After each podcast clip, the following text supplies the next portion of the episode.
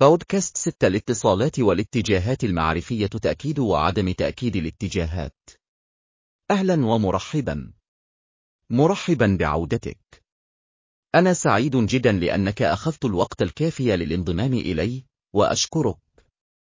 لذلك سمح لنا أصدقائي بالدخول في فجوة الاتصال.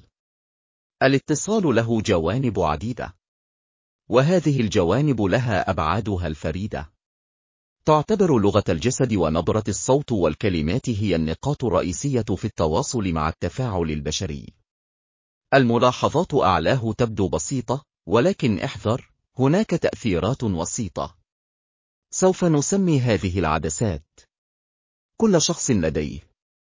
تأتي هذه العدسات من التحيزات والتفسيرات والمكملات العقلية والعاطفية والجسدية. لقد مررنا جميعا بتجربة قول شيء ما لشخص ما والرد لا علاقة له بما قلناه. وكلما حاولت تفكيك الأشياء، يزداد الأمر سوءا. غالبا ما يخرج الموقف عن السيطرة، أو يبتعد شخص ما في حالة من الاشمئزاز. غالبا ما تكون المحادثة المعاكسة المتصورة ناتجة جزئيا عن تحيز التأكيد وعدم الانحياز التأكيدي. التحيز التأكيدي والتحيز غير المؤكد هما تحيزان معرفيان يمكن أن يؤثران بشكل كبير على حياتنا. التحيز التأكيدي هو الميل إلى البحث عن المعلومات أو تفسيرها بطريقة تؤكد معتقدات الشخص الموجودة مسبقا. من ناحية أخرى، فإن التحيز في عدم التأكيد هو عندما نرفض الأدلة التي لا تتطابق مع ما نعتقد بالفعل. يمكن أن يقودنا هذان التحيزان إلى اتخاذ قرارات بناء على معلومات غير كاملة أو غير صحيحة، مما يضر بنجاحنا وسعادتنا. على سبيل المثال، إذا كانت لديك معتقدات موجودة مسبقا عن نفسك، على سبيل المثال، أنا سيء في الرياضيات، يمكنك البحث عن دليل على هذا الاعتقاد مع تجاهل أي دليل على عكس ذلك، مثل الحصول على درجة جيدة في صف الرياضيات. قد يؤدي استبعاد الحقائق إلى تجنب الالتحاق بفصول صعبة أو حتى الاستسلام تماما بدلا من محاولة تحسين مهاراتك ومعرفتك في هذا المجال. الخبر السار هو أن هذين التحيزين الإدراكيين لا يحددان بالضرورة نتيجة حياتنا. من خلال تبني عقلية النمو شرطة، الاعتقاد بأن القدرات والذكاء يمكن تطويرهما من خلال الجهد والممارسة، شرطة فاصلة يمكننا مكافحة التحيز المؤكد وعدم اليقين. يتم الحصول عليها من خلال مراجعة موضوعية لجميع البيانات المتاحة قبل اتخاذ قرار بشأن نفسك أو الآخرين. مع عقلية النمو، نصبح أكثر انفتاحا على الأفكار الجديدة، ونصبح أكثر قدرة على التعلم من الأخطاء دون الشعور بالفشل، ونكون أكثر استعدادا للمخاطرة مع خوف أقل من الفشل، وأخيرا أكثر استعدادا للنمو الشخصي بشكل عام. يعد التعرف على تحيزات التأكيد وعدم التأكيد خطوات ضرورية لتطوير علاقات صحية مع أنفسنا ومن حولنا. يتيح لنا تبني عقلية النمو تحدي هذه التحيزات المعرفية حتى لا نسمح لها بعد الآن بالحد من قدرتنا على النجاح. كنا نسأل أنفسنا لماذا، بدلا من قبول جميع المعلومات والعمل على الطيار الآلي. لمجرد أن شخصا أو شخصا ما يقول ويفعل الشيء نفسه لفترة طويلة لا يعني أنه صحيح. على سبيل المثال، استخدم الناس أسطورة بابا نويل لسنوات عديدة.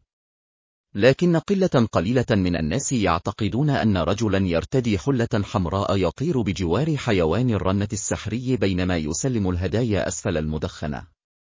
يجب أن نفكر فيما نقوله من خلال عدساتنا. ولاحظ علامات رد الفعل من شخص يستمع من خلال عدساته.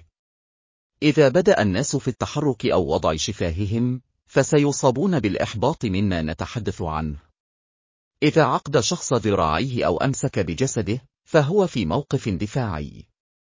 إذا كنت ترغب في الحفاظ على محادثة مريحة، فقم بتغيير الموضوع. وبالطبع، إذا لكمك في أنفت، فقد ذهبت بعيدا جدا. أيضا، تذكر عدسة السمع الخاصة بك. وكن دائما على دراية بحالتك العقلية. هل أنت متعب، جائع، أم حزين بالفعل؟ أعد كأن هذا سيغير الطريقة التي تستمع بها. هل فكرت يوما في محادثة بعد أن أجريتها وتساءلت عما كنت أفكر فيه؟ أو هل يجب أن أقول شيئا آخر؟ هل هذه الطريقة أكثر من اللازم للتفكير فيها؟ هذا لأنك لم تفعل ذلك من قبل. لكنك ستعرف أن الأمر يستحق الجهد عندما لا يمانع زوجك أو صديقتك أو صديقك أو أحد أفراد أسرتك فجأة في التحدث إليك. ويمكنك الحصول على شيء مميز كمكافأة مفاجئة. أفتقد إحدى صديقاتي. كان لدينا حياة جنسية جيدة. لكن ذات مرة، تحدثنا عن أشياء عشوائية لمدة ساعة تقريبا قبل النوم. واسمحوا لي أن أخبركم، لقد أصبح الخير عظيما. يضحك. أنا لا أضمن أي شيء، لكن ماذا لديك لتخسر؟ كما ذكرنا سابقا، فإن تعلم هذه المهارات سيقودنا إلى واحدة من أهم الأشياء التي ستتعلمها على الإطلاق. لا، آسف، لا يولد الذهب من الطوب. لكنها لا تزال مفيدة للغاية. فنون التواصل. أوه، أنا آسف، لا تهتز بما فيه الكفاية. أرجوك تحمل معا. يتم وضع القيمة على شخص من قبل شخص آخر إذا كان هناك اتصال صادق. إذا كنت تريد أن تحظى بالتقدير والتقدير والحب. التواصل الأصيل أمر لا بد منه. الالتزام والاحترام والصدق هي بعض الأشياء التي تختفي عندما لا يكون هناك تواصل. التعاطف هو الأداة الأكثر فائدة في صندوق أدوات الاتصال. لا يمكن أن يكون التعاطف الشرطي هو الذي يجب استخدامه بنسبة واحد بالمئة من الوقت. التعاطف يعني الفهم أولا ثم الفهم. إذا كنت لا تحترم أفكار الآخرين ومشاعرهم، فلماذا يحترمونك؟ لسوء الحظ، يستمع الكثير من الناس على هذا المستوى. المستوى الأول يسمع لا يسمع. كلمة أو عبارة تنشط الشخص وتنتظر اختطاف المحادثة.